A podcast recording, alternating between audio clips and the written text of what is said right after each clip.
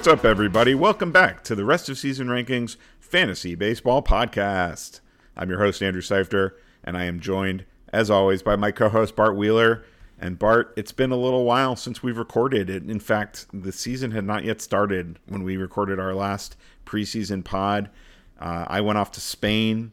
Then we were planning to do a show last week, but I left my computer at the TSA security at BWI Airport uh, when I was going up to Boston to visit my folks. Uh, so I did not have my computer with me for a week. Thankfully, those fine uh, men and women at TSA tracked down my computer, got it back in my hands, and I'm ready to roll the night. And we have a lot to discuss. You you up for it?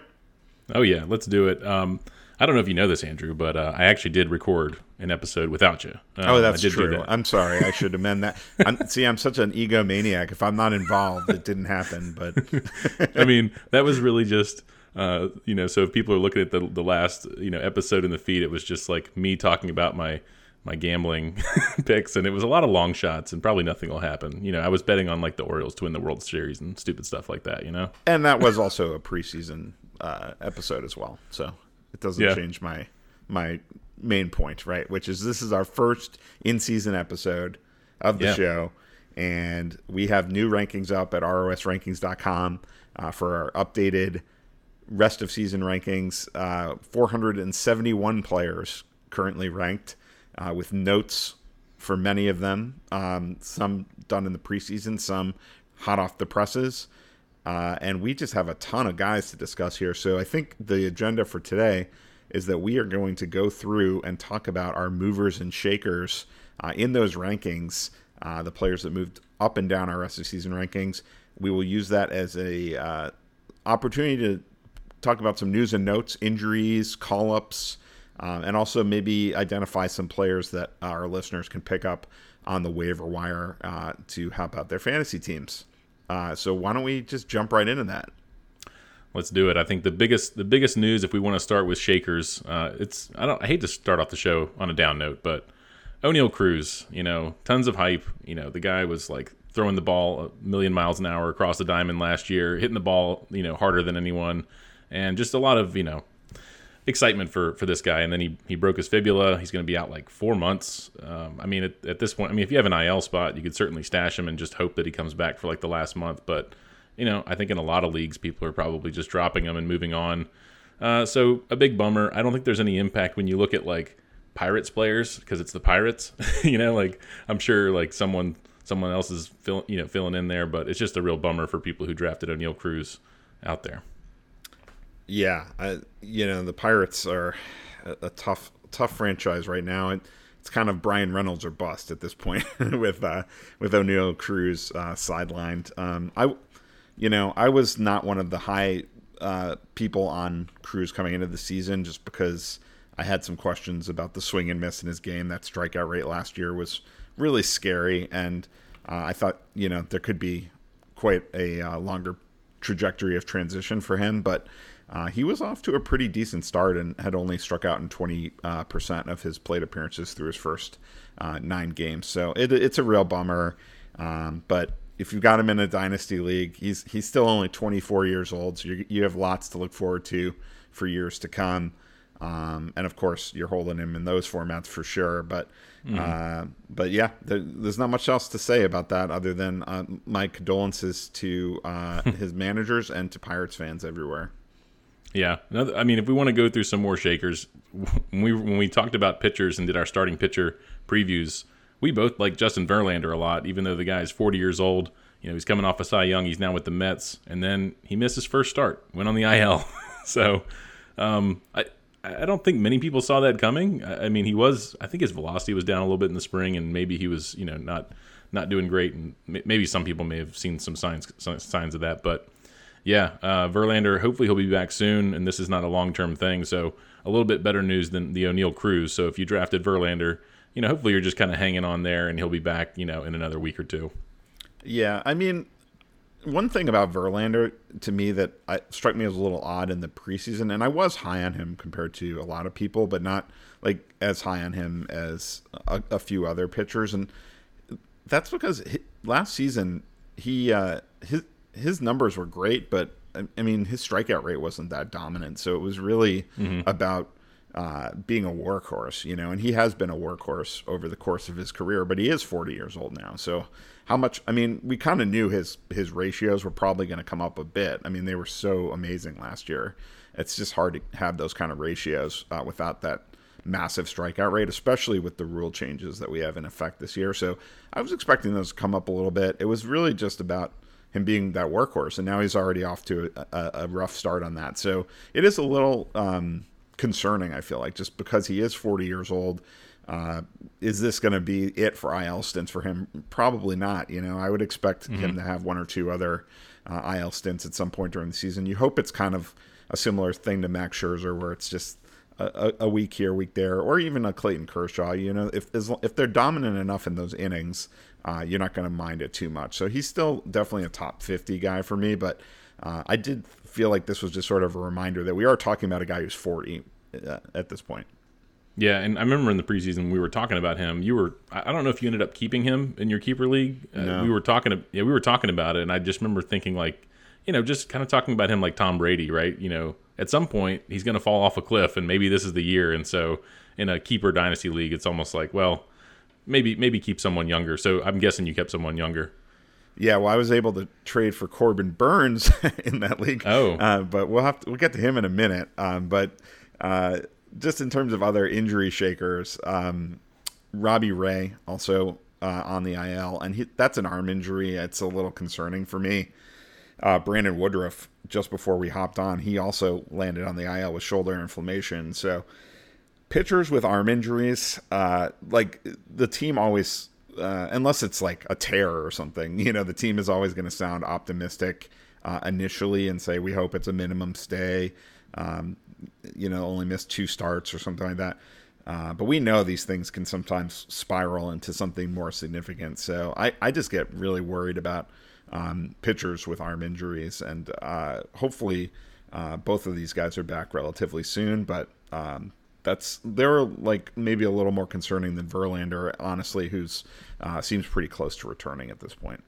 Yeah, I thought I thought Robbie Ray's was a hip or- for some reason, but you know, I was I was going back looking at his various injuries, and he's you know he's been on the IL you know before in his career, so I know he's someone who you don't like a ton anyway. So I would imagine you probably moved him down more than I did. I still have a little bit of faith for him for when he comes back. I mean, all these guys aside from Oneil Cruz, you kind of we lower them a little bit for now, but they might be coming back up in a couple weeks if they're if they're back in the fold. Yeah, well, I mean, with Robbie Ray, what he did the last couple seasons actually significantly improved my my uh, opinion of him because before those last two years, he was not the kind of pitcher I like to draft because he just walked way too many guys and gave up way too many home runs. So you were just paying a heavy price for the strikeouts essentially. Um, but the last two years, he really uh, took big strides forward in that regard. So I was fairly in on him this year. Um, but for me, it's the arm. It's just the fact that it is an elbow injury, and they say that it's a, just a grade one flexor strain. So maybe they caught it early, and it's it's not going to be that big a deal. I think that's certainly possible. Um, but I just I don't feel like we can assume that's the case. You know. Yeah, another another bummer, maybe along the lines of Oneil Cruz, but hopefully not as bad. Uh, Adam Duvall, you know, Boston with Boston now, uh, outfielder. He had four home runs. He was batting 455, and then he has a fractured wrist. So this is someone who people probably had picked up off the waiver wire. He's now 78% rostered in Yahoo. Probably someone who was not even drafted in shallow leagues, you know. So Duvall was a hot pickup early when we were not podcasting and you were on vacation there in Spain. Yeah, and uh, but Duvall now, uh, you know, hitting the IL. We don't know details yet on duration, but this one could be a lengthy absence as well. You know. Yeah, it doesn't sound that serious. I mean, it is a fractured wrist, but it sounds like maybe it's going to be a month or something like that. Uh, Yeah. Certainly, Fenway Park seemed, from the early return seems to be a great fit for Adam Duvall. Yeah. Um, but yeah, I you know I feel like in a standard 12 team league, he's not a must roster player while he's on the IL. If you don't have a free IL spot, I think it's okay uh, to let Yep. him go. We kind of know what Adam Duvall is at this stage in his career. Like he's he's in an ideal environment this season, so he could have one of his better seasons. But um, you know, he's he's a flawed player. He's he's kind of a three category guy. So, um, or maybe even a two category guy. Um, and and then you know, it's funny with it's kind of like a yo-yo thing. Like you pick guys up and then they immediately go on the IL. That happened not just with Duvall, but also Darick Hall, uh, Yeah. who stepped in uh, for Rhys Hoskins, who tore his ACL, and then Darick Hall is going to be the replacement, and he tears a ligament in his thumb, and now he's on the IL. So if you if you were hoping that he was going to be your Rhys Hoskins replacement, you're back to the drawing board there. And then also Zach Eflin had gotten off to a really nice start this season eh, through his first two starts, and now he's on the IL as well. So uh, that one sounds pretty minor, but uh, it's just uh, it's it, it's frustrating when you're but that's what that's what you got to do at the end of your bench in a fantasy league. You churn it. You know what I mean? So like if Yeah. one guy doesn't work out, you just find the next thing. And I think I have like five IL slots in one league. So like I'm I'm I'm stashing a ton of guys on the IL right now. But Darick Hall would be a guy who wouldn't even make the cut. I mean, he's nine percent rostered in Yahoo. He's someone who might be out two three months, and even when he comes back, like, do we really know what he'll be? So No. d- don't even don't even waste time on on like a Darick Hall. You know, just Only that in churn an that extremely deep league. Yeah, I mean he was he's Yeah. he was a strikeout machine. and He was going to hit for some power in those deeper leagues, but yeah, in a ten or twelve team league, he was already borderline rosterable even when he was healthy. Yeah, Andres Um, so- Munoz. Yeah. uh, is one that we uh, you know should pro- probably mention. He has a shoulder strain, landed him on the IL. So you know that that Paul Sewald and Munoz, both of those guys looked really good in that Seattle bullpen. I like Seattle this year a lot. I like the roster. I like their bullpen, but without Munoz, that, that really hurts. Um, Sewald, I'm sure, will pick up most of the saves. Uh, maybe he would anyway, but Munoz is just like high leverage guy, so that would be a big hit to the team and uh, really just a guy who could get maybe 10 12 saves and just really good ratios strikeouts everything so that's that's a bummer there if if it turns out to be long term Yeah, I mean, this is kind of similar to what I was talking about with Ray and Woodruff, where we don't really know the extent, the severity of the injury, uh, but it is a shoulder injury for a pitcher who throws extremely hard. So yeah um, you just hope that they caught it early and that a few weeks of rest is really all he needs to get back on track. But uh, that's just, it's, you never know until you actually see it, you know? And um, I'll be curious to see um, how the Mariners handled the ninth inning um, without Munoz around. I, you know, I think most people assume that Sewald will just step in to basically be a full time closer there, but I don't know. I mean, I feel like teams that have that committee mindset um, just kind of stick with that uh, unless they don't have any other options, you know? So uh, Yeah. I feel like you could see um, some other guys potentially working in, um, but Sewald doesn't need to be the exclusive closer anyway to be uh, very valuable. So I'm not I'm not suggesting you rush out and add a Matt Brash or a Diego Castillo or anything like that, but I just do think um, it might still be a little bit of a committee there in Seattle. yeah another another uh, closer situation. Daniel bard is on the il uh, dealing with anxiety. That i saw some other uh, players across the league. Austin meadows is on the il with anxiety. I know that jared walsh is on the il with uh, headaches and dealing with insomnia. So it's just interesting to see some of these il you know guys going on the il without some of these physical, you know, injuries that you can see, like a broken leg and broken arm, like we're talking about. But guys are going on the IL, and it's it's opening up an opportunity in the case of the Rockies for Pierce Johnson, who's now almost you know 65, 70 percent rostered. So people were picking him up already. Uh, if you're in a shallow league, uh, you know it's tough to roster a Rockies closer, but he's the guy at least for now. Yeah, and I mean he, he's a big strikeout pitcher, so that's that's the good news. The bad news is he also walks a lot of guys, and you do wonder if that could eventually catch up to him uh, pitching at Coors Field. But I would have said the same thing about Daniel Bard last season, Right. and he had a great year. So uh, I feel like based on the upside that Johnson has, and and let's be honest, if you're in a league that values saves, like every closer is going to be rostered anyway. So if if Pierce Johnson is available and you play in a a categories or rotisserie league, I think you got to go out and get him um, if he's if he's still on the, on the wire. Yeah, Um, couple other injuries. Uh, the White Sox. This is just such a snake bitten team the last couple of years. Uh, Tim Anderson and Eloy Jimenez are on the IL, um, and Liam Hendriks, of course. Um, but uh, Anderson is the, the new one. Uh, Eloy Jimenez seems pretty close to returning. He could be back, uh, perhaps even by the end of this week. Um, but Tim Anderson, two to four week uh, absence is expected for him. Um, I, th- think you moved him down a lot more than me, although I think that might just be because you were lower on him than I was to begin Yeah. with. I, I was pretty high on Tim Anderson coming into the season, and the early returns, uh, he was backing it up. Um, he was playing pretty well. He already had five steals uh, this mm-hmm. season, so uh, I feel like he was going to maybe put up uh, some pretty huge steals numbers with the new rules in place. Uh, hopefully, you know this is a knee injury, but um, hopefully uh, within a month he's back uh, to running as aggressively as he was in the early going. Yeah, and I mean the good news is, uh, if there is any good news, is that it's the shortstop position, which is so deep. I mean, like I'm starting shortstops in my utility spot. They're you know the the position's so deep, so there are guys that you can fill in for Tim Anderson for a couple weeks uh, if you have to do that. Absolutely. All right, so now a couple shakers. Let's just let's let's we're getting all the bad news out early on. Yeah. Um, so let's talk about some guys that have struggled in the early going, and we moved down our rankings for that reason. Uh, and we did briefly touch on Corbin Burnes at the top. Um, I'm not like I I moved him down a few spots. I really didn't move him that right. far. I think for me, I just had pitchers rated lower than hitters uh, in the preseason to begin with. So um, he's down at 26 for me now. I think you have him at 22. So it's not like we're and that's among all players, not among pitchers. So we're still mm. quite high on Corbin Burnes. I, I'm honestly not super concerned about him. He is going to be pitching tonight, uh, right after yeah. we record. So uh, maybe I'll be more or less concerned about him after that performance. Hopefully less because I've got him as I mentioned. Um, but you know, I don't. I just don't. He's got too much of a track record over the last three seasons to uh, read too much into two uh, rough starts, in my opinion. What do you think?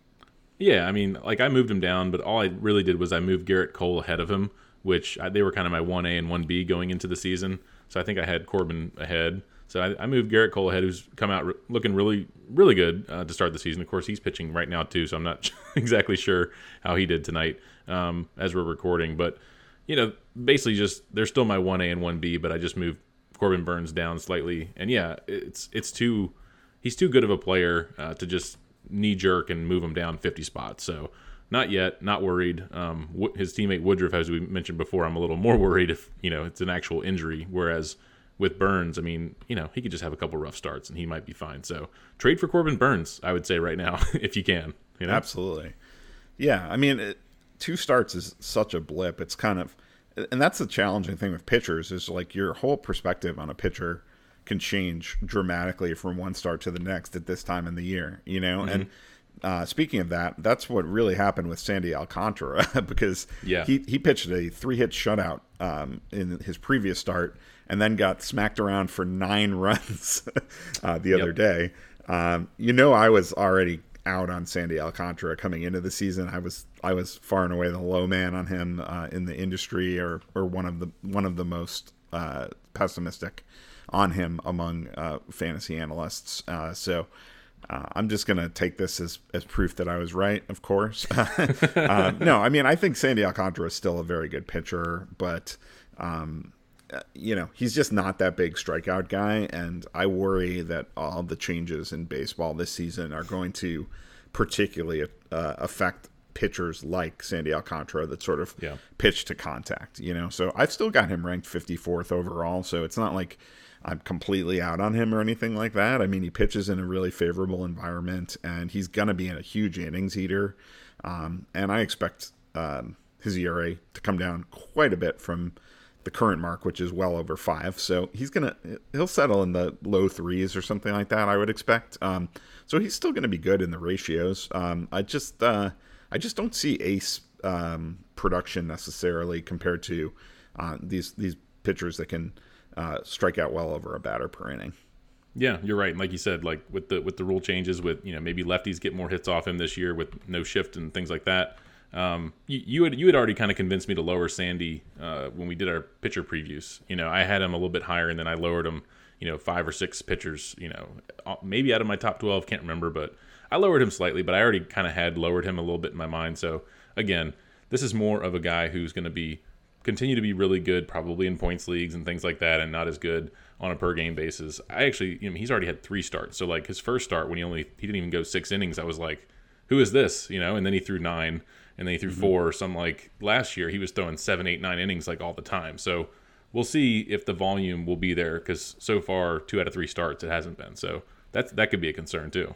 Yeah, I mean. Uh, I, I, do feel like also in April you tend to see this kind of thing though sometimes. Yeah. I mean, um, now he he does pitch in Miami, so he doesn't have to worry about cold weather as much. But his last start was in Philadelphia, so um, maybe that partially explains uh, the struggles there.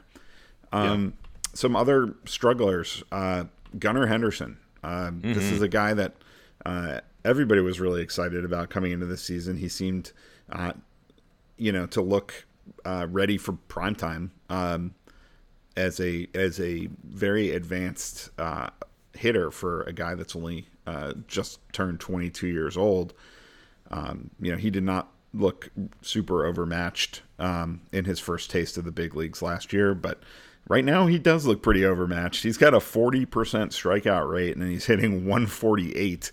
Uh, now it's only 35 plate appearances, eight games, so uh, you know we can't read too much into this, but um, there was a lot of sort of projected um, growth in his numbers that was that was already sort of priced into his draft day cost, and I feel like anyone that took the leap and reached a few rounds to draft him has got to be feeling a little bit anxious right now. Yeah, I mean, honestly, like Bobby Witt Jr. is the same thing right now. Although he's had a whole season and we've seen what he can do, but you know, some guys might just be getting off to a slow start. But with Gunnar, we haven't really seen it, and he did like last year he looked fine at times, but he also struggled against lefties. I'm gonna have to pull up his splits to see if that's still the case, even though it's a, it is a small sample to start. I wonder if you know that's kind of what's going on here too. But yeah, he just hasn't really produced very much. I mean, tonight he's over three. His last two games against the Yankees, he was over three. He even sat yesterday against Oakland, and it's like, man, if you're sitting against Oakland, I mean, Volpe, you know, sat today too for for the Yankees. Uh, so some of these young guys who were struggling out the gates. I mean, I, I was really excited and drafted Volpe in a league and uh, you know he he got benched today. So this is could be, just be some early season struggles for rookies, and uh, you know I'm I'm definitely getting uh, a trade offer or two out there for a guy like Gunnar Henderson just to see what people are, are thinking about for him. And I don't think that the Orioles are going to be sending him down, you know, or anything like that. But mm-hmm. it is an option, I guess. We'll see.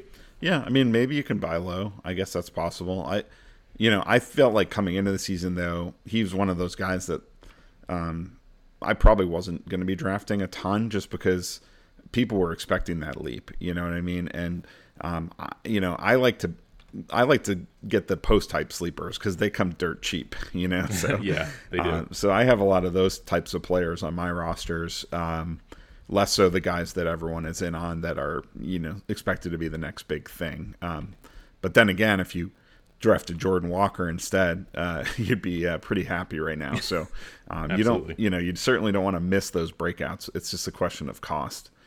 Um, yep. And and then uh, another third baseman, uh, Alex Bregman, uh, off to a very slow start uh, as well. And you know, I don't know. I just I feel like Bregman is is one of these players that like his his preseason value was a lot of it was based on um, his past successes and the shallow nature of third base this season. Yeah, and, and, neither of those are great reasons to draft a guy. You know what I mean? Like, um, I mean, the run production number should should be good in Houston, and he's only got two RBIs so far this year, so that's gonna pick up for sure. I mean, last year he had 93 and 93 yeah. runs as well. Um, but I don't know. I just he's just like one of those players that uh, I feel like he's he's his skills have sort of slipped a bit over the years, and he doesn't run anymore. Uh, he hasn't hit more than 23 homers in a season since 2019.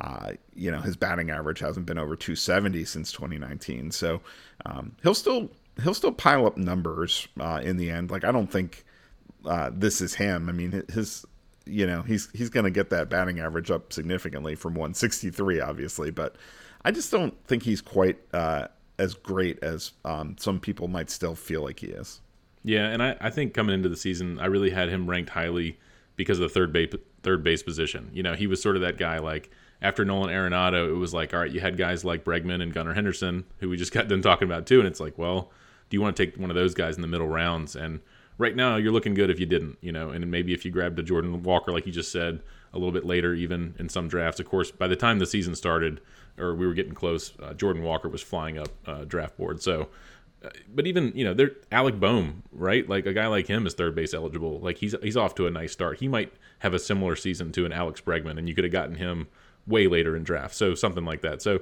I would agree agree with you. I haven't moved him down a ton just because I don't know the third base position. I think he might still end up. He'll probably still end up being like a top ten fantasy third baseman, and he's gonna you know he's gonna positively positively regress here, but your point's taken. I think you're you're you've just not been a Bregman guy, and for the reasons you laid out, I mean, I can see why. Uh, he's he's been kind of mediocre. yeah, yeah.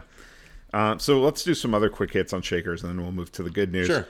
Uh, so uh, Tyler O'Neill's a guy I have on this list, and uh-huh. I just, I mean, you you probably saw it on uh, social media, people talking about how he got benched uh, by Oli Marmol because he didn't hustle enough on the base paths, and there was a lot of debate about whether he had really been hustling enough or not. Um, but he seems to be sitting basically once every three or four games right now, which uh, is more than people were expecting, I think. And that's going to make it tough for him to fully meet expectations. Um, you know, I, he's he's one of these hard players to, to gauge to begin with because like he's got some nice um, category juice that he can provide at mm-hmm. times, but um, he just strikes me as a very sort of streaky player. You know, like last year he was bad uh, in terms of batting average, um, 228. The year before he had 286. The year before that, 173. mm-hmm. You know, so it's like what what is what is a normal batting average for Tyler O'Neill? I'm not really sure. Um, right. Uh, you know, he does provide the power and the speed, which is interesting, but the power was down quite a bit last season, only 14 home runs in 96 games. So, uh, yeah, I don't know. I, he hadn't attempted uh, a steal yet this season, I don't believe, or certainly hadn't converted one. No, he hadn't even attempted one yet uh, in 10 games. Uh, has one home run on the season. So I'm just getting a little anxious that he might not be an everyday player. That's the big thing for me. Okay, and that's fair. I don't have anything to add about Tyler O'Neill. One guy that I added on, on the list was Jeremy Pena. And honestly, like I'll probably need to bump him back up a little because the reason I, I lowered Pena was, you know, he got he got lowered in the order. You know, he was batting leadoff, which now is Chas McCormick. And since Pena moved down, I'm just looking at his the last four days. You know, he, he had a ton of 0 for 4s, 0 for 5s batting leadoff. But the last four days, one for four, two for four, one for five, one for four. He's got a home run in there. He actually has two home runs in his last six games. So he's starting to heat up a little bit. And, you know, he's he's now batting 208. I mean, he was batting like 100 uh, when I was updating my rankings over the weekend. So maybe I'll bump Pena back up, and this just kind of goes to show you that like this is very early. You don't want to lower guys too much, um, and Pena is a guy I'll probably just slightly bump back up a little bit. Yeah, yeah. Um, so some other guys for me, Josh Bell, like he's just another player that I've never fully bought into. like he seems to have just these stretches where he looks great and then stretches where he looks terrible and he seems to be in one of those terrible stretches right now. Um, yeah. So like, under 100. yeah. So I mean, to me, he's just not like a must roster player necessarily when he's struggling this hard, this badly. You know, like if you if you have another option at first base, like. Uh, you know, you certainly can't just be, stubbornly be putting him into your lineup all the time. And and if he's sitting on your bench, then it's like, well, should I have somebody with more upside on my bench? Because he's he was supposed to be more of like this high floor guy, but like high floor guys shouldn't struggle this badly. Yeah, I would agree. Um, a couple pitchers on this list. One for me was Jose Berrios. Uh, he's he was even dropped in one of my leagues. So I mean, this is just someone who, when he was with the Twins, he was kind of looked at, at almost like an ace or borderline because he was just sort of the he was their best pitcher, and he was always kind of probably better in points leagues. He was somewhat of a workhorse, but coming over to Toronto, he just hasn't been that good and, and off to a rough start this year. So mm-hmm. I've lowered him quite a bit. And yeah, another guy I, w- I would say you don't have to hold on to him, you know, Jose Berrios. I agree. He got dropped in my league and he's still sitting there on the waiver wire. I, you yep. know, it's it's one of these things where like I got I, he's the kind of player that I was like sure, you know what? At, at, the end of your draft, why not just draft Jose Berrios with one of your last picks um, and don't start him in his first start and just right. see how he looks, you know, and then you can decide. But I feel like it's been two terrible starts, which is more than enough uh, to decide to just uh, get him off of your roster. I mean, he has had a, piled up a lot of strikeouts so far, but Um, that's really the only saving grace. I mean, he, his ERA is 11.17 right now, and his xERA is 5.93, which is, you know, only a little more than half of his actual ERA, but it's still really bad. So yeah, uh, I, I, I have no problem moving on from him. Another guy I, I don't mind moving on from, and I hate it pains me a little say that is Roansy Contreras because he is a guy that I like the the stuff, but the, unfortunately his velocity is down uh, this season, and we already knew he was going to have an uphill battle in terms of win potential pitching for th- those Pirates, those snake bitten Pirates. Um, yeah. He he looked decent in his first start, but he only had two strikeouts in five and two thirds in that in that outing at, at, Boston, and then he just got annihilated by the Astros last time out. Um, just the fact that there's an explanation for it with his stuff not popping as much as it used to. Um, that's a pretty big warning sign. So I, I, think he's another guy that I wouldn't mind uh, shedding to the waiver wire. That's fair. I mean, he is 24% rostered. Uh, he's it, it's tough. I, I, like him too, and I like his stuff. And he's 23 years old. I think maybe I would just bench him in his next start at St. Louis, and then you know, then maybe if he, you know, if he really looks bad again, I, I think I would give him one more start on my bench if I can. If I can, uh, you know, it's Certainly still so a early. Deeper league, I think you got to do that. But in a standard yeah. 10 or 12, there yep. might be you might be missing out on some of the guys we're going to be talking about um, as potential pickups. So true. Well, do you um, want to get into him or anybody else you want to mention? Well, I guess Sean Murphy is the other guy that's on this list for us. And uh, mm-hmm. I mean, this one's a bit of a head scratcher. I mean, the Braves went out and made it a priority to, to acquire Sean Murphy. Um, but the thing is, Travis d'Arnaud is good. He's a good yeah. player. He would have been the best backup catcher in baseball, probably. And now I'm not sure we can even really call him a backup catcher. Uh, he's currently on the IL with a, a concussion, but um, he's he's going to be back within a week. Um, and the, the you know in terms of playing time, they're they're splitting the catching duties pretty evenly. But it's actually d'Arnaud that's been getting more opportunities as designated hitter.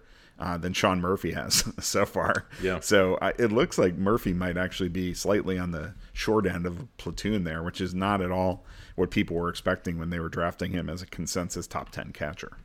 Yeah, true. I mean, the, I guess the one good news is I know you were you were big you were higher than consensus on some of the Braves outfielders who are off to a little bit of rough start. Like Mar- Marcell Ozuna's batting under 100, so he's not like a must to be in yeah. the DH either. And I mean, Eddie, Eddie Rosario, uh, he's he had a slow start, but he's he's been getting a few hits lately.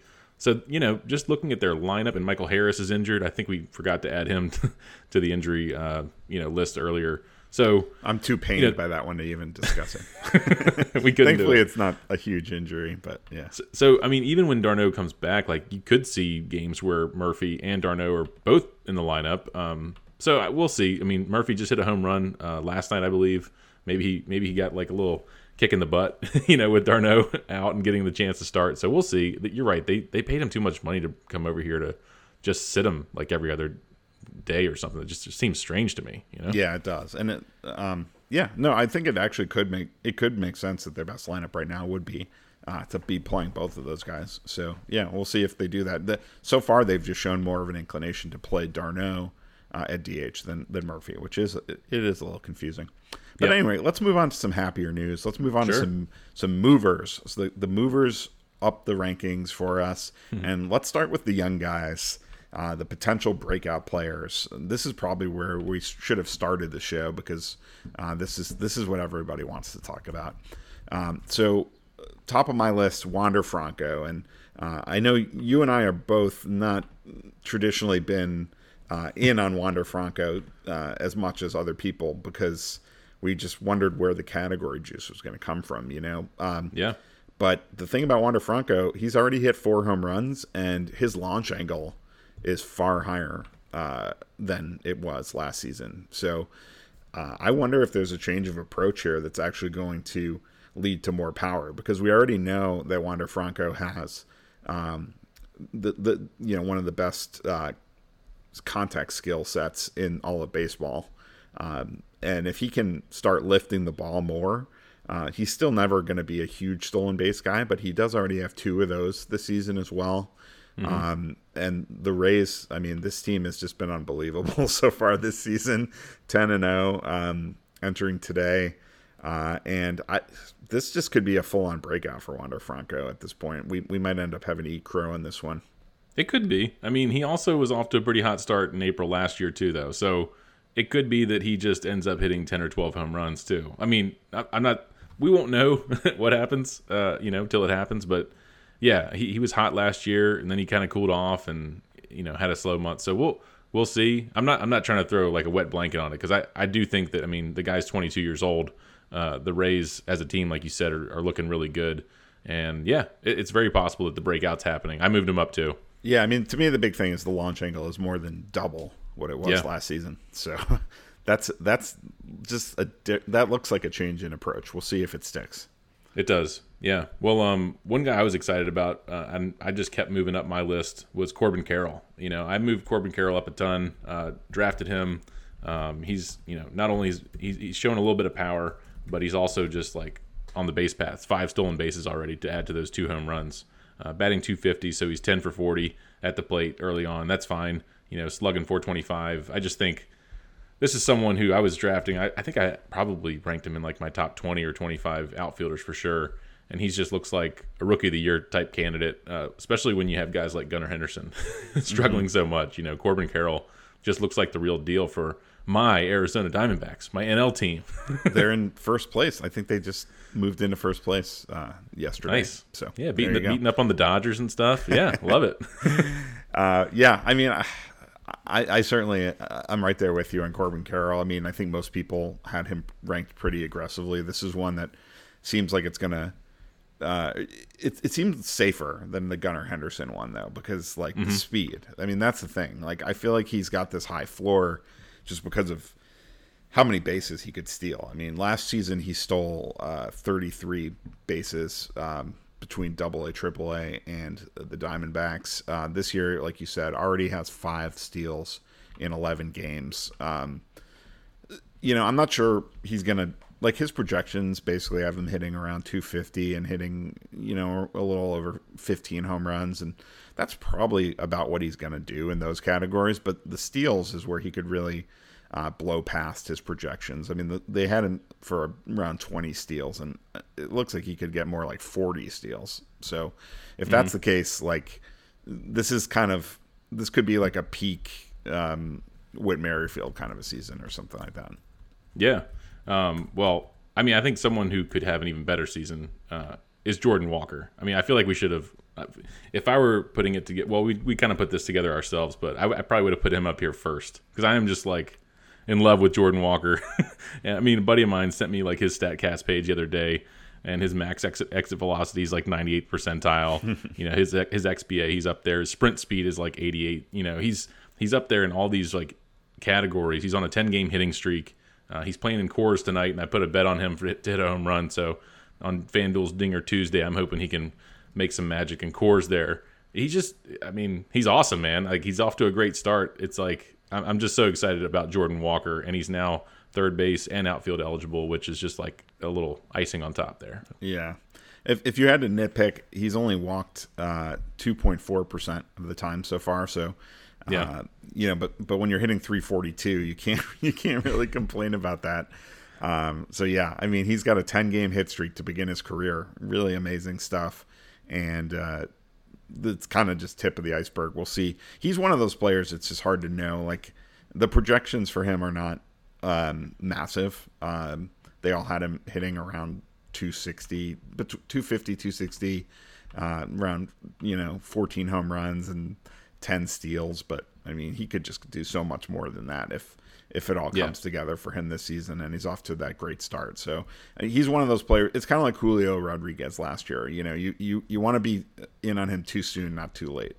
Yep, absolutely. And I, hopefully they'll they'll let him, you know, steal a little bit. Like we saw Julio last year was like this awesome player in the first half, and then he stopped stealing bases. I mean, he was still great, but yeah, I mean, I, I do think Jordan Walker has that potential. And like like you said, yeah, he's not walking. He's got a high whiff rate, chase rate, which you know for a rookie, like that's fine. Like I'll I'll take it with what he's doing at the plate. Mm-hmm. But I know I know you're probably pretty excited to talk about Andres Gimenez, right? yeah, man. I mean, I, I was already like he was one of the guys I was the most high on last season. then he had this breakout season, and then I just looked at like people weren't really buying it, and then so I was.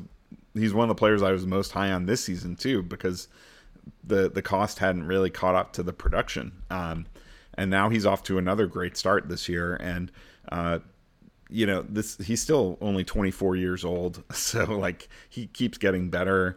Um, the uh, the Guardians are running an awful lot, and I did move Steven Kwan up my rankings quite a bit mm. as well for this reason because I, I, feel like he is going to steal more bases than I than I feared he might.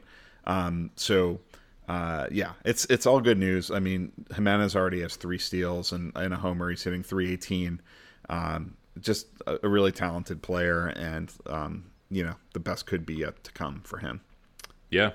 Um, well, my guy Adley Rutschman, getting into some catchers here. Um, you know, for my Orioles, I, I, had moved him up a little bit, but not too much. And then it's like, man, he hit two home runs in his last three games. I mean, the it, the, the power the power is just like a nice bonus for him because I, I've always kind of looked at him as like this Buster Posey type who can bat 300, get some nice RBIs. You know, maybe he'll hit 10 or 12 home runs, but I don't know. Maybe he'll maybe he'll hit 20 home runs. Uh, and being at Camden, you know, being a sw- the switch hitter that he is, he can hit them to right, and the, that outfield wall and left doesn't have as big of an impact uh, in all in every game. So that helps, and he's off to a nice hot start. And I think if you drafted Adley Rutschman, you're pretty happy if you got him in the middle rounds because you know, catcher's one of those positions like Alejandro Kirk. I know is a guy you really like. He's off to a slow start. There's some there's some catchers who are kind of off. To, we just talked about Sean Murphy. You know, some of the middle guys, um, just kind of off to some slow starts. But Rutschman, not so much.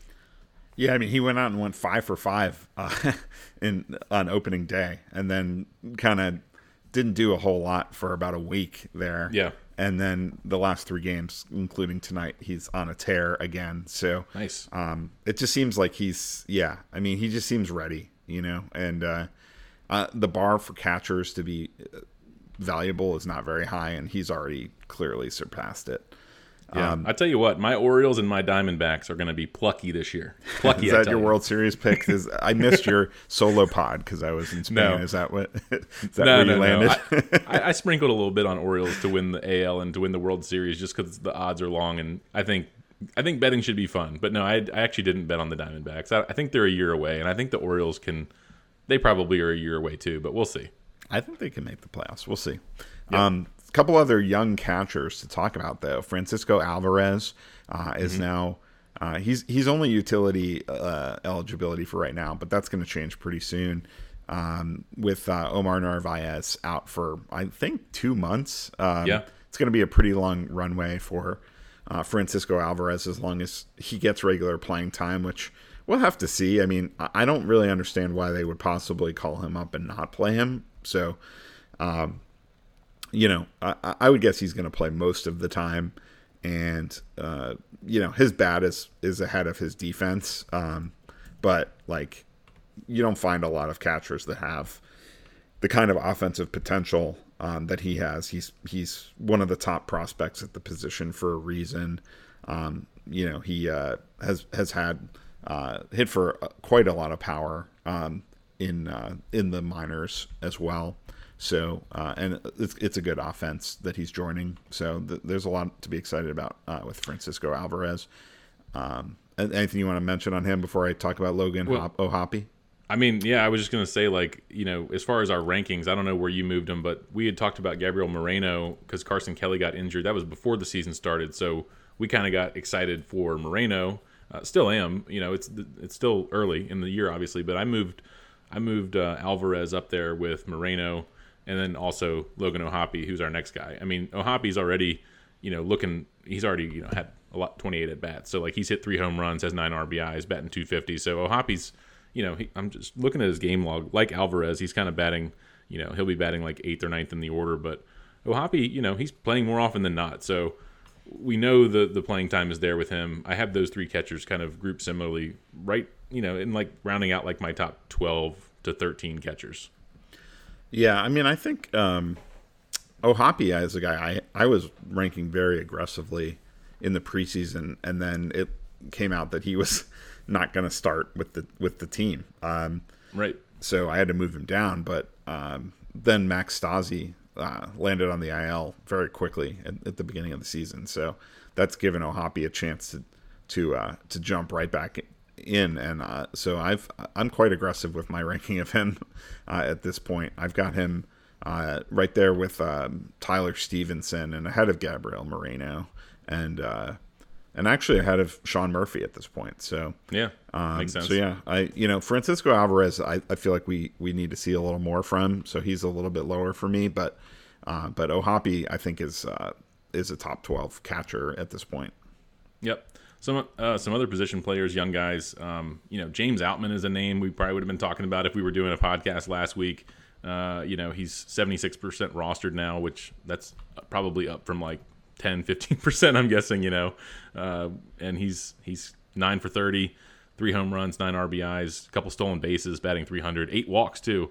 So, depending on what kind of categories, uh, you know, you have in your league, he's uh, he's doing it all for the Dodgers. So, mm-hmm. this is one where uh, you know, someone had to kind of fill the void. I actually, you know, kind of looked at David Peralta as like a boring late pick, and uh, man, I wish I had been talking about talking up Outman in the preseason. Yeah, I was actually pretty in on in on Outman uh, ah. coming into the season.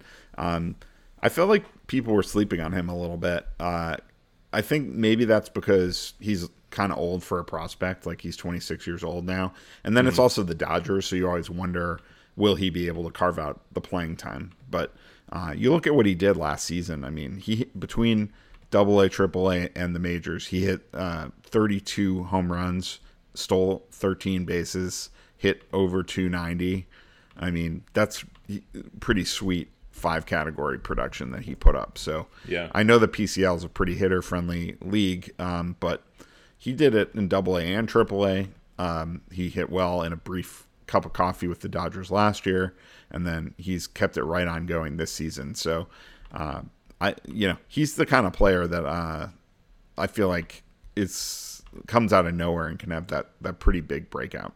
Yeah, it reminds me a little bit of like a Taylor Ward uh, last year for the Angels. You know, like and he's he's off to a good start again too this year. You know, he had 23 stolen bases last year, and had he missed some time on the injured on the injured list and things, but yeah, sometimes you just have to look at these guys and like Outman's a guy that I would not like sell high on. I would I would definitely hold him uh, or even try to trade for him. Uh, you know, because he's definitely not on the waiver wire in your league. I'm sure if you're listening to this. Yeah, and I, I wonder what his trade value even is because he just didn't have yeah. that same prospect uh, hype that some of these other guys had. So uh, for that reason, like people might be a little skeptical, and I'd rather just hold them and enjoy the production.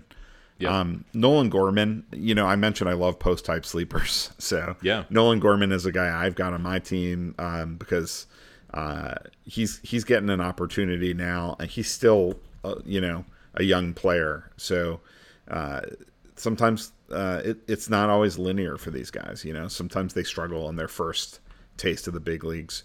Uh, Gorman is still he's 22 years old, um, and you know, even even last year with the struggles, I mean, he still hit 14 home runs uh, in 89 games. Uh, he just struck out a lot and hit for a low batting average. But um, you know, you combine that with what he did in AAA, he hit uh, 30 home runs between AAA and the majors last year, and in, in the minors, he he was not like a huge batting average guy, but he showed the ability to hit around 275, 280. Um, and you would gladly take that with the kind of power potential that he has. Um, you know, maybe that's a, a little ambitious for him in the big leagues, but um, I, I think he could hit 260, 270 and hit 25 home runs or something if if he really has a breakout. So um, that's interesting, especially at second base. And um, the other nice thing, if you play in a daily league, I mean, he doesn't he isn't really playing very often against lefties, but um, he did actually get a start uh, tonight uh, against uh, Kyle Freeland. So uh, he mm-hmm. did get a start a, against the lefty tonight. Um, but if you play in those daily leagues, you can also just sit him whenever he's facing lefties and and just uh, use him against righties. So he's going to have those uh, valuable platoon splits. Nice, yeah. Well, another second baseman on this list is Brice Turang. Yeah, he's eligible at second base and shortstop uh, for the for the Milwaukee Brewers. He has a home run, a couple stolen bases early on, batting 308. Uh, this is someone who I feel like has a little bit more speed than he's shown so far. He had a couple stolen bases uh, right at the beginning of April, and he doesn't have any like in the last eight games or so. But he's, you know, he's not playing every single day, kind of similar to Gorman. Uh, when he is in there, he's batting, you know, seventh, eighth. But you know, Turang is someone I I wasn't really planning on him starting every day anyway, but just another young guy who I think has a little bit more speed than he's even shown so far. So if you need stolen bases, I think Turang uh, might provide them if he can get on base. oh yeah, stole 34 bases in the minors last year. Yeah, uh, another guy who can provide speed and power on the same team, Joey Wiemer. Uh, mm-hmm. Uh, last year, he um, between uh, Double A and Triple A had 21 homers, 31 stolen bases, um, and hit uh, for pretty uh, decent average, uh, especially at Triple A. So he's off to a, a decent start. He's he hasn't really exploded on the scene, but he's got a homer and a steal. seems to be kind of going one for four every game right now. So that's the kind of numbers that don't jump off the page, but it shows that he's not really overmatched. You know, his strikeout yeah. rate is reasonable. His walk rate's high right now 11.8% walk rate, 23.5% K rate in the early going. So he seems to be settling in pretty nicely. He's at the bottom of the order right now, but um, things could be in flux if he can if he can hold his own as the season progresses. So he's a guy I, I also am rostering. Sure, and uh, I mean, I was gonna I was gonna mention Garrett Mitchell here. He's 61% rostered though. I mean, we're getting into some like sort of waiver guys, but you have to be in a pretty shallow league for Garrett Mitchell to still be available. Uh, he's batting more like fifth or so in the lineup for the Brewers. Uh, he has three home runs, uh, nothing in the stolen base department, but he's batting 300.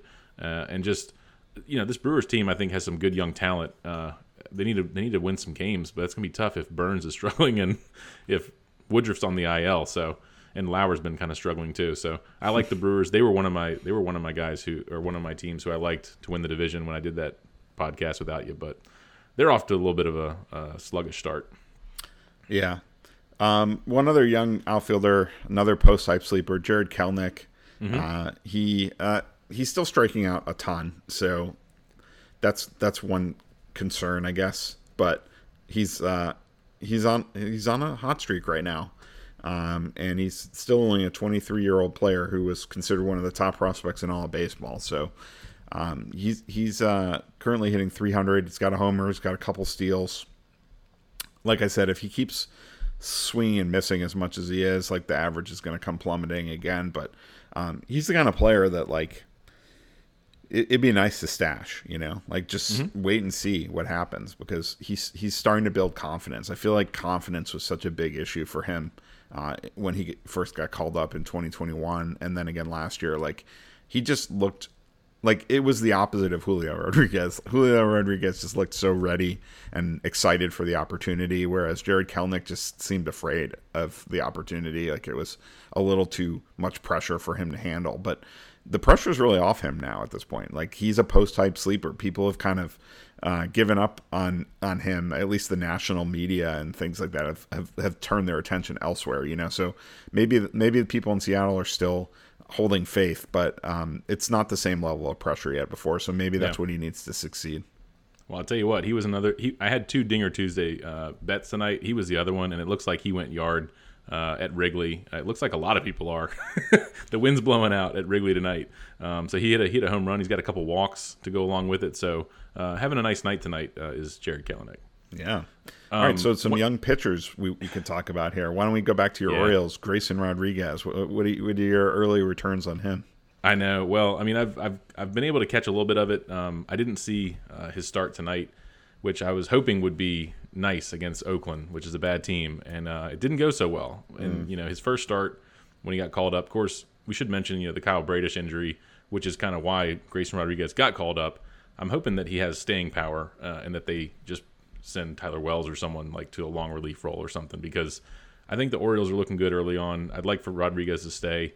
His first game, he went up against Jacob DeGrom, which can you imagine your, your first start in the big leagues and you got to face off against him? And you know he looked he looked like he was struggling early on and then he settled down. And tonight a little bit more of the same. Like he struggled early on, uh, settled down a bit. Uh, the strikeouts are there. You know he had five strikeouts, six strikeouts. So like I love the strikeout potential, good swing and miss stuff. So I think maybe just getting some early jitters out. I think Grayson Rodriguez is someone, if I didn't have him, which I do, uh, I would be trading for him. Uh, just hoping that the Orioles do the right thing and keep him up there because Bradish will be back soon. I think I saw he was going to have a rehab assignment, or maybe he already did. Uh, he got hit with a line drive, so like he's going to come back, and so I do worry a little bit that they could send Rodriguez back down, but I'm just hoping they do. They don't do that. Yeah, I mean he walked four guys tonight, which is part of part of the problem that he, the reason he got into trouble. Um, so yep. command is the thing you're you're looking for. Um, but walks have not been a huge issue for him um, in the minors, at least not since A ball. So, um, yeah, I mean, I, I think that uh, the jitters and all that. I mean, even though this was his second start, maybe maybe he, um, I don't know, maybe, maybe he was up for the the challenge of facing Degrom, but then maybe got a little overconfident um, getting to uh, face Oakland. but um, yeah, I mean, hopefully, even if he did get sent down again, I mean, I think he's going to be a big part of um, that rotation for the, the majority of this season for the Orioles. And uh, um, he's got as much upside as any young pitcher in the game. Yeah, for sure. Um, some other, you know, I mean, Dustin May is a guy who was he was kind of Grayson Rodriguez a few years ago, right? And then yep. he ran into uh, Tommy John surgery and had his had his uh, his trajectory sort of uh, thrown off. Um, but now he's back. He's still only 25. He's pitching for the Dodgers, which is one of the best uh, situations you can be in. And um, so far, he's got an 069 ERA on the season. Uh, and now, granted, he's been he's been a little bit fortunate because he's not striking out a ton of guys so far. Um, he's got a 143 BABIP against, so uh, it's only two starts. These are the kind of wacky numbers we can see at this point. But um, this is just an exciting young pitcher uh, who's, uh, you know, has has great stuff. I think, and Yeah. uh, if he's back to full health and and uh, pitching in that environment, he's going to be valuable. Yeah, and I he's he's going to be pitching tonight too while we wrap up the podcast. So we'll have to see how his third start goes. And we could be made to look stupid on a lot of these guys by the time this airs. I tell you what, with Dustin May though, like when we talked pitcher previews, I liked him a lot, and my concern was, what if he only throws 140, 150 innings? And maybe that'll still be the case, but I do think his first two starts, going seven, going six, like that's that's what I'm looking at. Like not only are they good starts, but he's going deep into games. Mm-hmm. Like you might get 180 innings out of Dustin May this year, or maybe he doesn't hold up. Maybe the Dodgers, you know, put him on the IL for a month or something. And uh, manage in quotation marks his injuries like they've done with Clayton Kershaw and some of his phony injuries. right, right. So we'll see. I mean, we'll see. I do like Dustin May though. Uh, next guy on the list, Nick Lodolo. You know, Yeah. wh- when I when I did my preseason uh, betting uh, odds, you know, like I said, they were all long shots for the most part. One that I liked a lot was Hunter Greene to lead the league in strikeouts, which you know still still could be still could happen. It was I think it was thirty to one.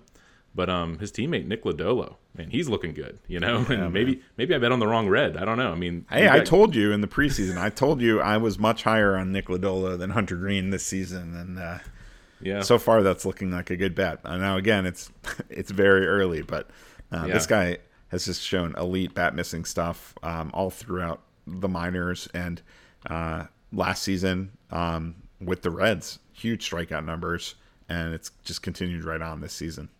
Yeah, 21 strikeouts in 12 innings. So yeah, Lodolo is looking awesome. I, th- I do think Hunter Greene. I mean, and Graham Ashcraft for that matter. I mean, uh, he's on our list too. Uh, or do we? I don't know if we added him. We probably should have. But you know, the Reds have some good young arms uh, that in, they're in Cincinnati now. Yeah, and you got to strike out batters to succeed when you're pitching your home games in that uh, launch pad that they play Yeah. in Cincinnati. Absolutely.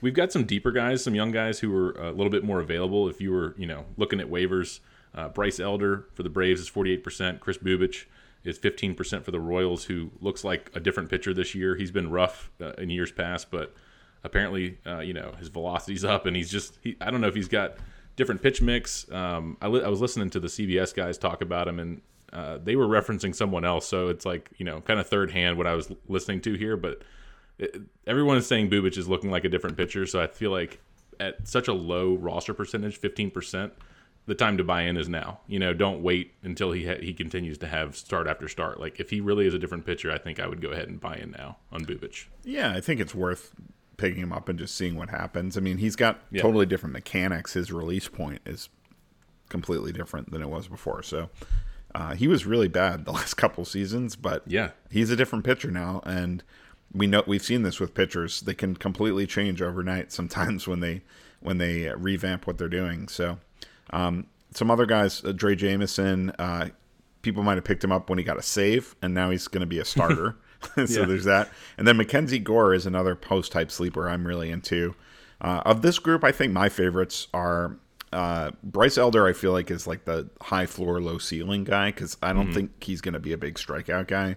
Um, but he's pitched well so far, and he's on the Braves. It's a great situation. Like these other guys all play for.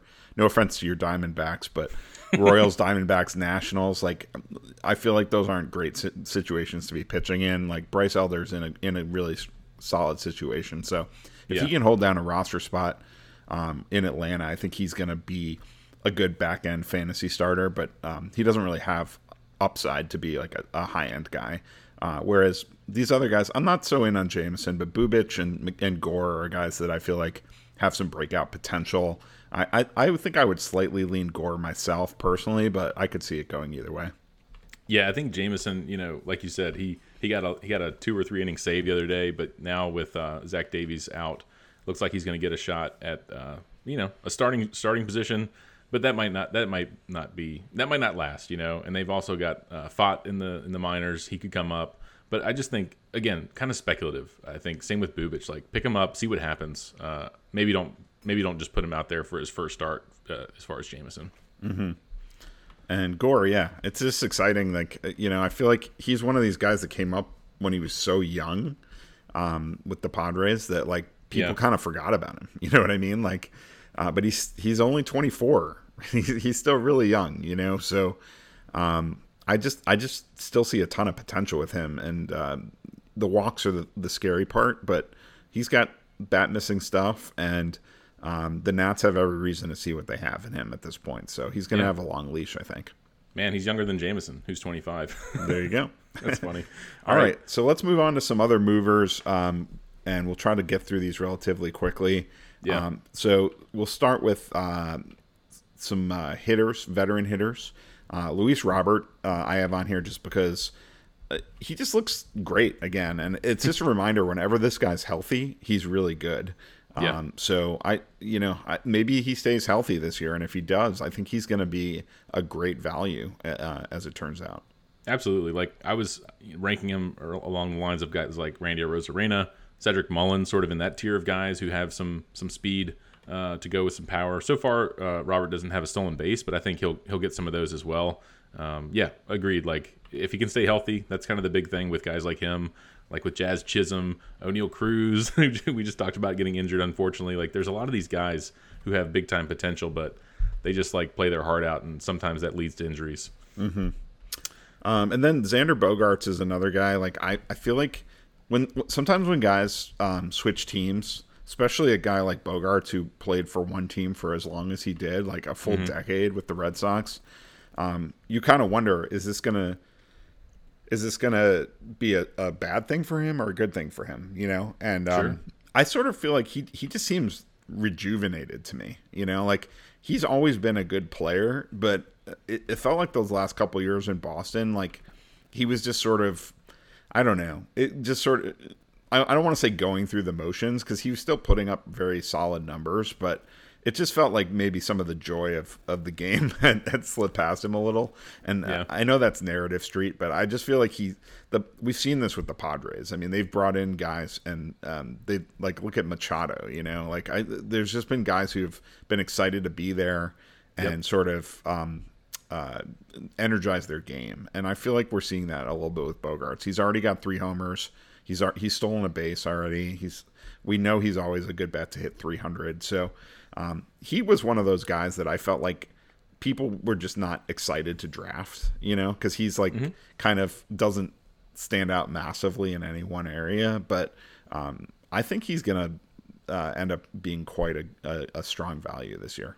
Yeah, and then going to the new team, I mean, there were some concerns maybe about the the hitting environment. You know, Fenway was a little bit better, but you're right. I mean, it is a little narrative street, but you might be right too. Like the the Red Sox last couple seasons have been a little bit more on the downturn and, and going to that lineup in San Diego. I mean, gosh, he's been batting leadoff some, he's batting fourth. I feel like he kind of had to be that number three batter for the Red Sox in what a lineup that was sort of on the decline a little bit.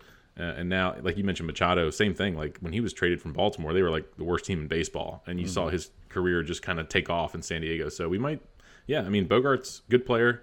Uh, he was a boring pick in drafts, but if you made that boring pick, I mean, sometimes those things just pay off, you know? Yeah, I mean, I, th- I, think the fact he's 30 years old and the fact that shortstop is as deep as it is, like he was just completely under the radar for people, you know. But Yeah. he's been a good player in fantasy every single year of his career.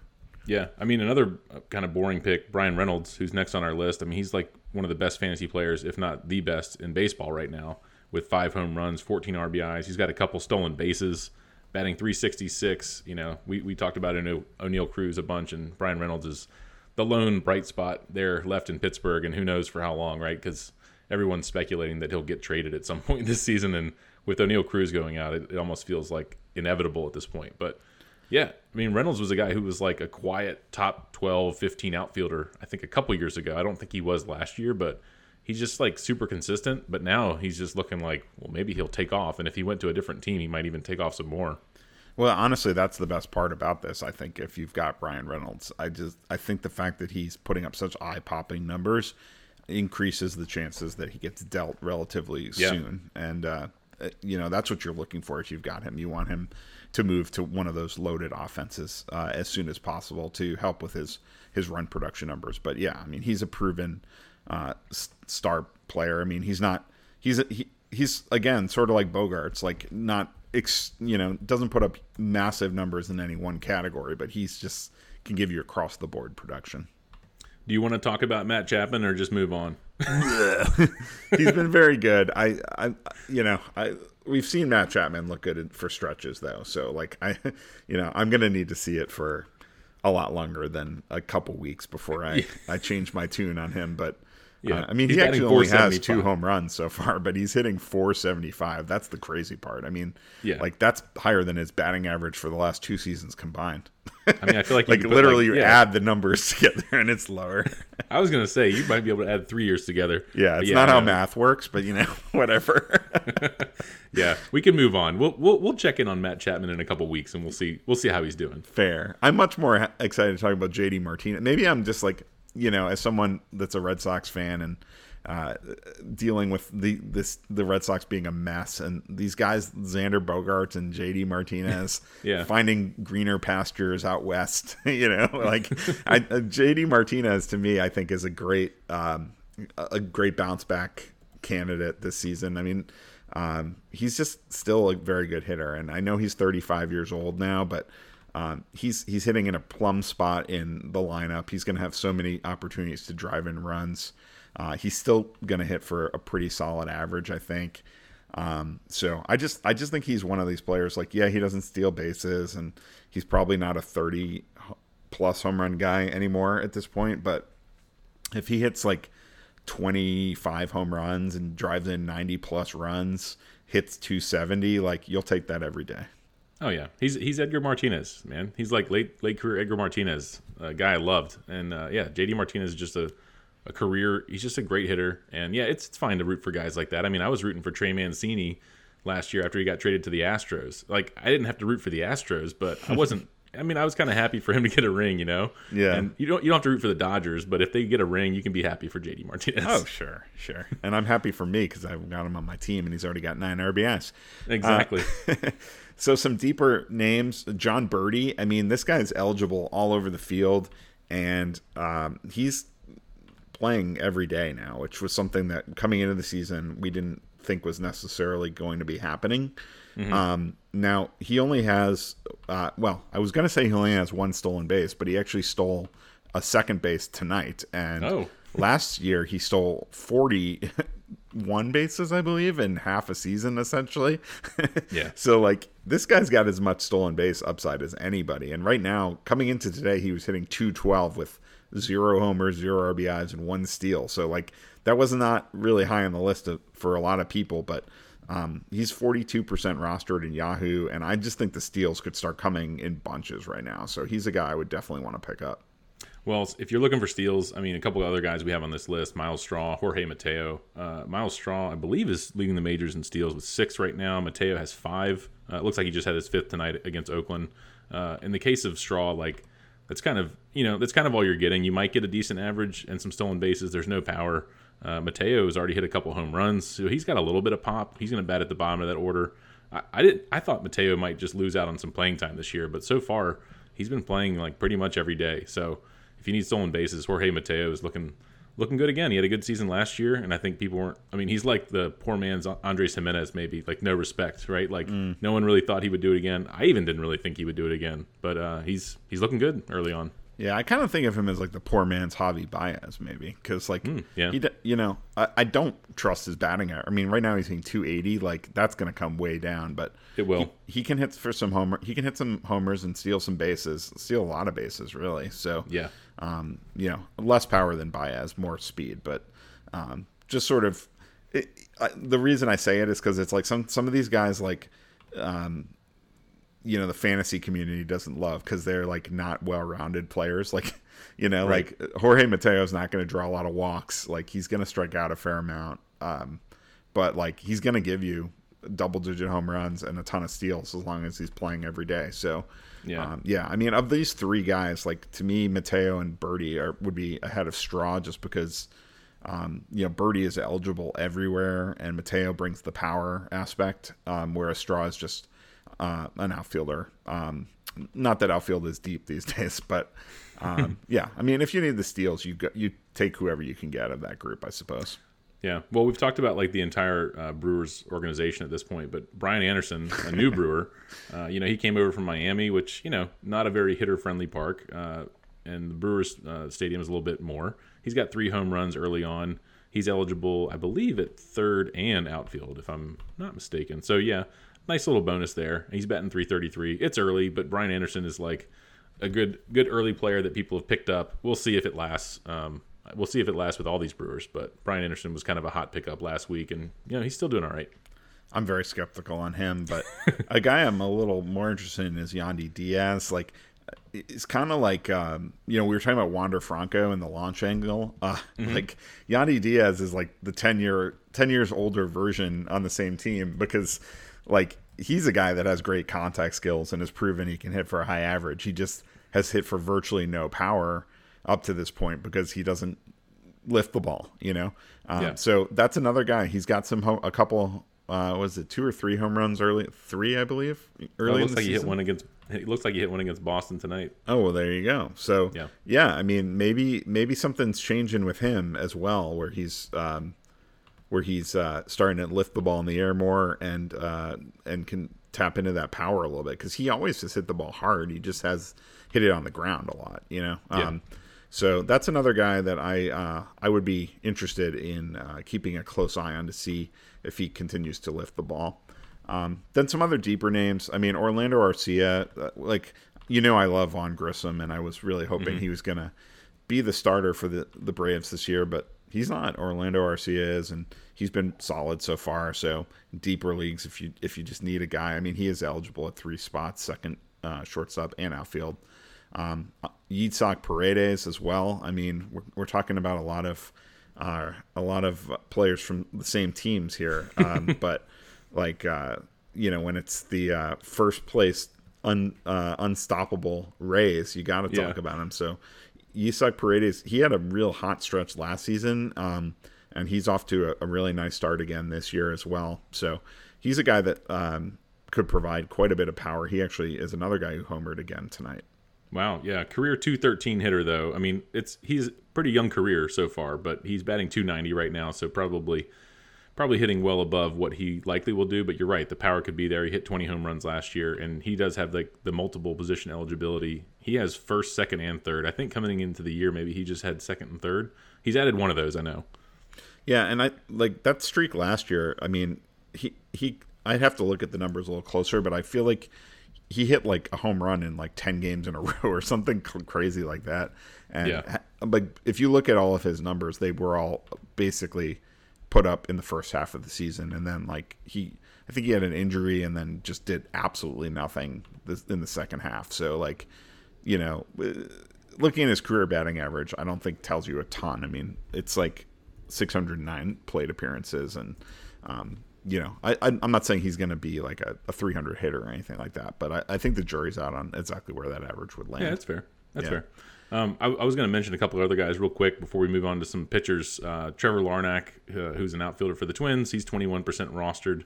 Uh, he might have a little bit of power. Uh, you know, he's he's off to a nice nice start here. Another maybe late bloomer, and then Chas McCormick, who I mentioned when we were talking about. Uh, I think Jeremy Pena. you know, he's he's been hitting leadoff for the Astros, so he's 14% rostered, has a couple home runs. I mean, just the fact that he's batting leadoff for that team, I think is worth monitoring. At least add him to your watch list since he's so you know low rostered right now. Yeah, and he's got a little bit of pop. For some reason, I didn't think of him as a as a power hitter, but um, 14 home runs um, in uh, uh, 2021 and 2022, both in uh, you know 400, 300 to 400 plate appearances. So um, not bad. You know, 20 home run power over a full season at least. Um, it's nothing to sneeze at, especially when you're going to pile up runs at the top of the lineup. Yep. Um, so pitchers, yeah. Uh, we've got a couple Rays. I mean, the Ray, it's everyone on the Rays needs to be rostered at this point. The way this team is playing, but Jeffrey Springs and Drew Rasmussen are both guys that I felt like I was pretty high on coming into the year, but now you have to be even higher on them. I mean, they're like both top five overall in in five by five value right now. I think of yeah. all players, they've just been that good.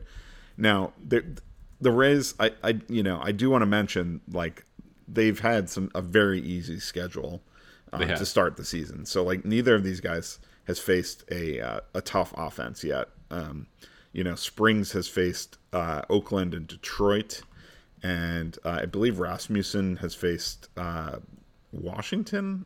I want to say, yeah, yeah I mean they've, they've uh, played Washington the and Oakland. Yeah, so yeah. like I mean, those are, those are three of the probably bottom five offenses in baseball. So yeah. we'll have to see how these guys do when they're challenged more. But I mean, their numbers are flat out dominant right now. Yeah, I mean Shane McClanahan. Obviously, we don't need to talk about him, but yeah, the whole the whole staff there. It's like you need to you need to be rostering. I think the Water Boy there in Tampa. Um, another team. I mean, the Twins.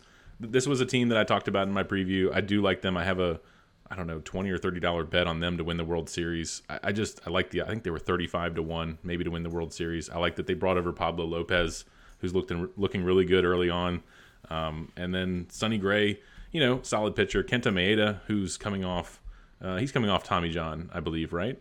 And just yep. you know, just first couple starts looking really good. Well, first start was great. Second start was against the White Sox, I guess, yesterday, and wasn't as great, but still still solid. And I just think this pitching staff looks good. Um, the, the bullpen's good. Um, but just as far as these pitchers, I've moved all of them slightly up. And Pablo Lopez, I think I moved up the most. Mm-hmm. You know, mm-hmm. coming over from Miami, I think, again, like Miami, I think is just a bad team. I don't see them doing a whole lot. The only the only year in recent memory where they've done well at all was that COVID shortened season. Otherwise, they lose like ninety plus games a year. You know, like they're just year after year. And I think the Twins have something going there, and Pablo Lopez brings a lot to the table.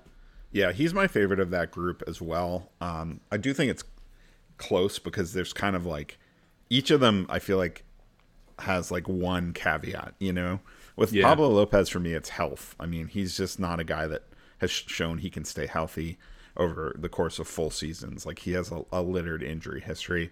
Sonny mm-hmm. Gray has kind of a history of ups and downs. Um, it, you know, we just don't ever know exactly what we're going to get from him over long stretches of the season.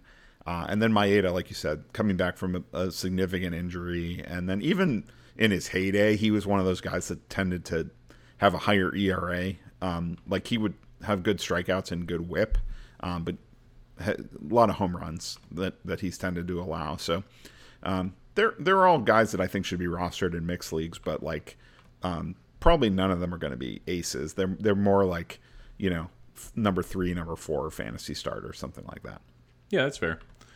Um, what about uh, Kodai Senga? Man, this dude for the Mets coming over from Japan, he's looking really good. I know uh, in the preseason, um, Fantasy Pros had reached out to probably people like you and me to send little blurbs of who can be sort of, you know, breakout players uh, this year, league winners. Rowdy Tellez was my guy who I who I who I liked and still like uh, as a potential you know top 10 first baseman, sneaky player.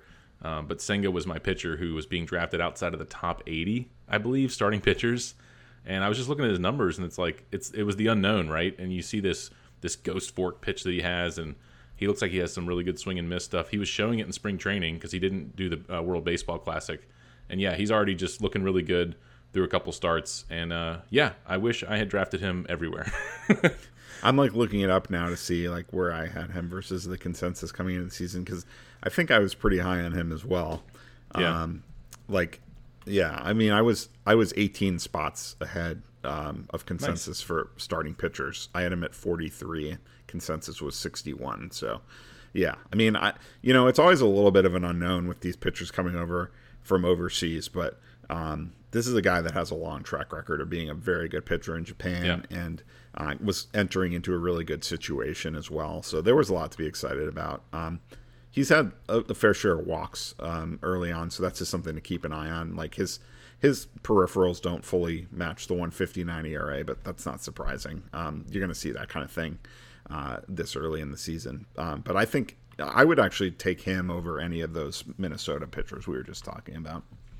Yeah, I think I would. It would be close between Pablo Lopez, but but just looking at what he's done early on, I, think I think I'd have to just with, with, sort of the unknown, right? The upside, where we've seen these other guys pitch in, in the majors. Yep, yep. Would, how about Jesus Luzardo? He's a guy we were both pretty excited about coming into the season. He's also off to a very strong start. Where would you rank him compared to those other pitchers?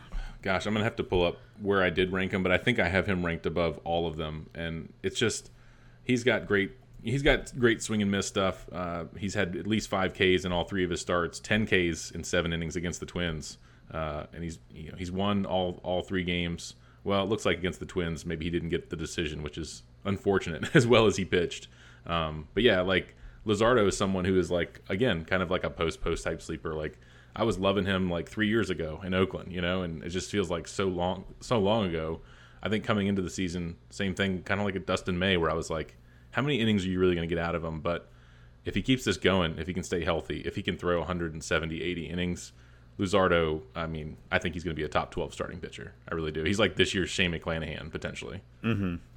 So the way I have this ranked, I'm looking at it now as well. I have I have um, Senga ranked ahead of Luzardo, um, but I have Luzardo ahead of uh, the Twins pitchers. I, basically, I've got Senga back to back with Jeffrey Springs, uh, uh, just inside my top 100 overall players. I've got Luzardo um, right there um, with Drew Rasmussen, um, just outside my top 100 players. Um, and then the Twins guys, um, you know, Pablo Lopez, I do have highest. I've got him at 145, uh, and then Sonny Gray um, is uh, is next for me. Uh, at, okay. so you know. Sonny Gray at 146. I actually have them back to back. So maybe I should have Lopez a little further ahead, but uh, Maeda would be third of the of the Twins pitchers for me.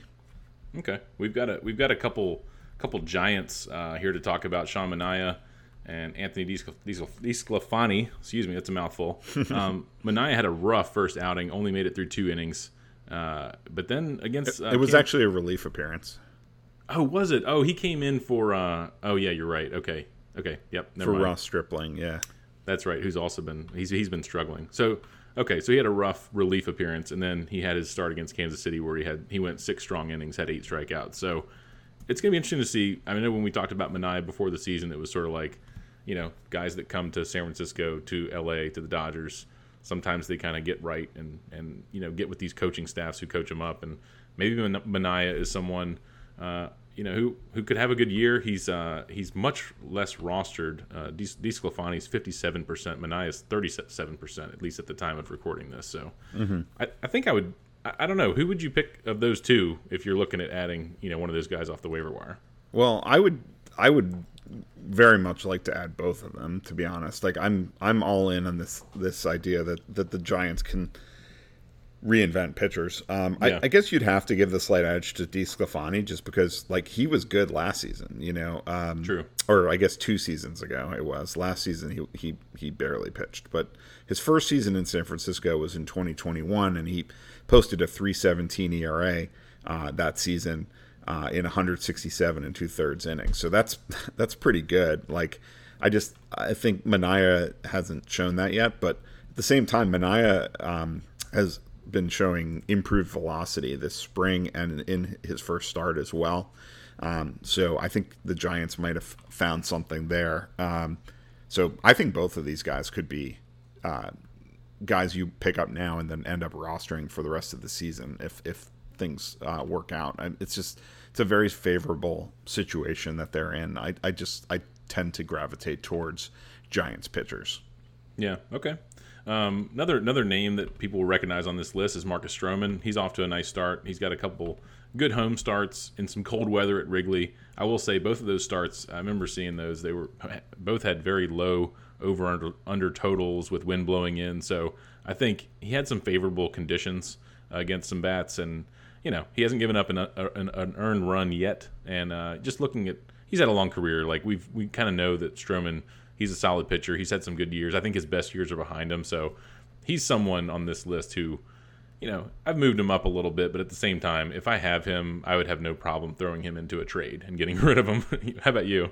Yeah, I mean, I agree. I don't think he's in the same class as these other guys we were talking about. I think he's better in a points league where, um, yeah. you know, the strikeout rate isn't as important. But then again, he does have 14 strikeouts in those 12 innings so far. So that's that's interesting. Um, it's way too few innings to to draw any conclusions about that, but um, that was my main reason for fading him this year was just that he doesn't strike out a lot of batters. I mean, if you look at it, he's had a, a 350 or lower ERA um, in three straight seasons and four of the last five. So like yeah. he's going to be a good pitcher in terms of ERA.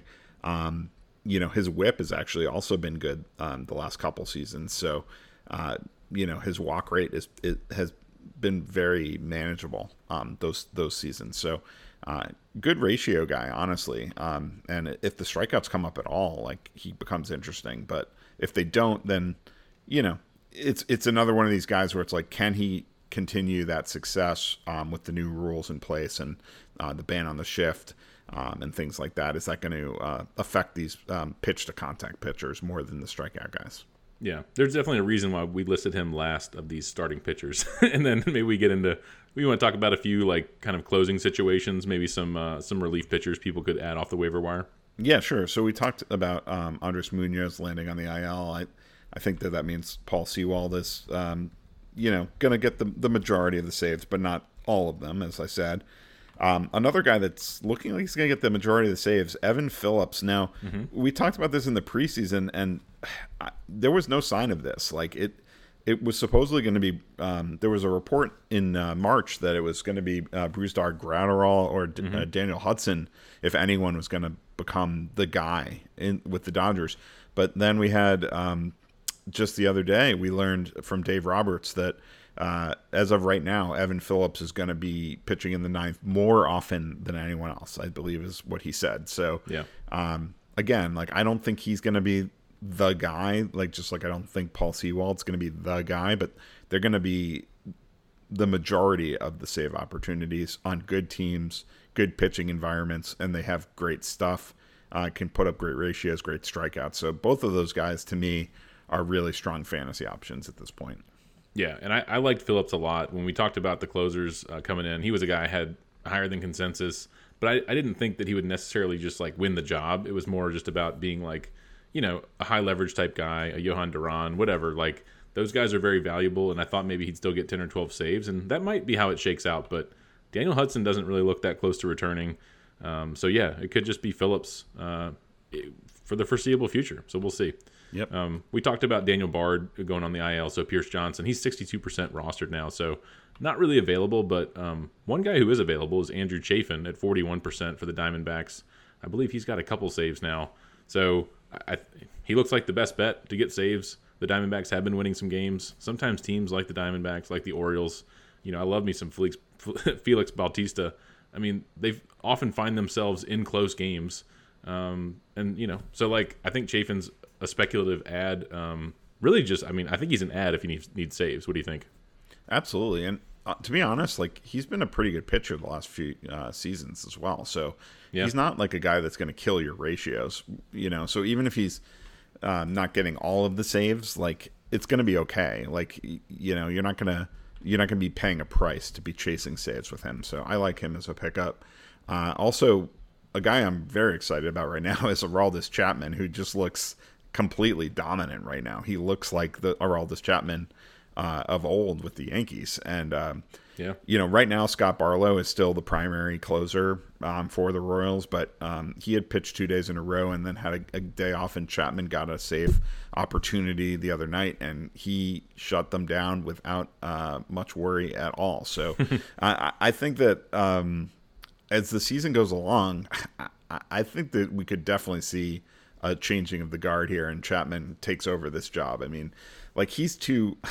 I, it's just hard to imagine Aroldis Chapman pitching like he is right now and not getting save chances. You know, like I Sure. I feel like um, he he's uh, he the, and it would make sense for the Royals too. I mean, if they want to trade him at the trade deadline, like give him the closer job, let him show he's dominant, and he's going to be uh, quite valuable um, asset for them uh, in July. So uh, I I uh, I have uh, the gap between Barlow and Chapman in my rankings is not very significant at this point. Yeah, I was going to say the thing about we talked about Bryan Reynolds potentially getting traded. I mean, Chapman, like you mentioned, could be a great trade candidate. And oftentimes, what happens when closers or setup guys get traded, it often just leaves a hole behind, right? And then it's the next man up. But this could be a situation where what if you have a team like the Angels or someone who's in contention and they trade for a Chapman and he becomes the closer? Like that doesn't happen as often, but I could see it happening with a with a guy like Chapman. So he could Yeah. be very valuable second half. Exactly. And he's also a guy the way he's pitching right now, like even if he's not getting all the saves, like he's going to put up a huge strikeout rate and good ratios.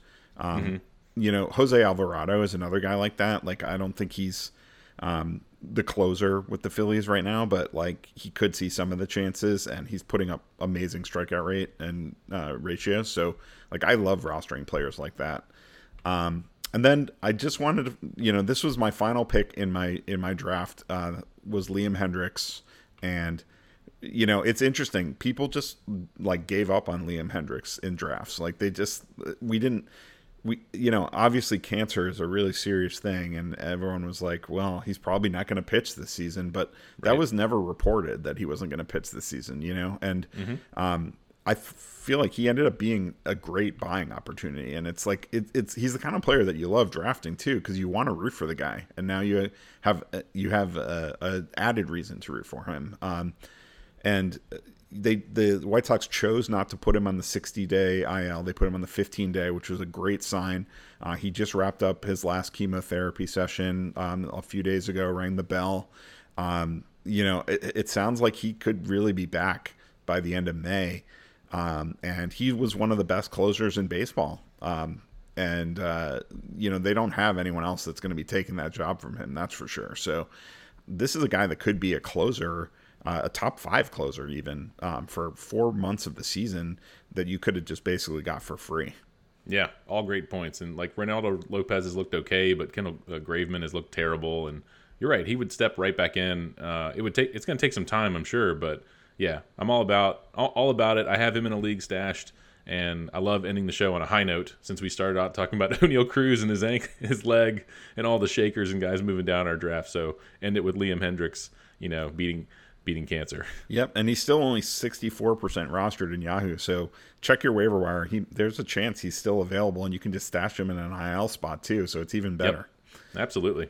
All right, deep breath. That was a that was a big show. Uh, but we will be back to recording at least once a week now going forward. So uh, we won't have quite as much to cover each and every week. Um, there's always a ton of moving parts at the beginning of the season as well. So we're going to settle into a groove here at the rest of season rankings podcast. We, as always, greatly appreciate all of you at home listening. Uh, please do uh, reach out to us on Twitter if you have any questions uh, about waiver wire pickups or trades or uh, our rest of season rankings, uh, which are again up at rosrankings.com. Uh, you can reach out to me on Twitter at Andrew underscore Seifter. and I am at Barton Wheeler. If you like the show, please follow, subscribe, rate, and review. We are out of here. We gone.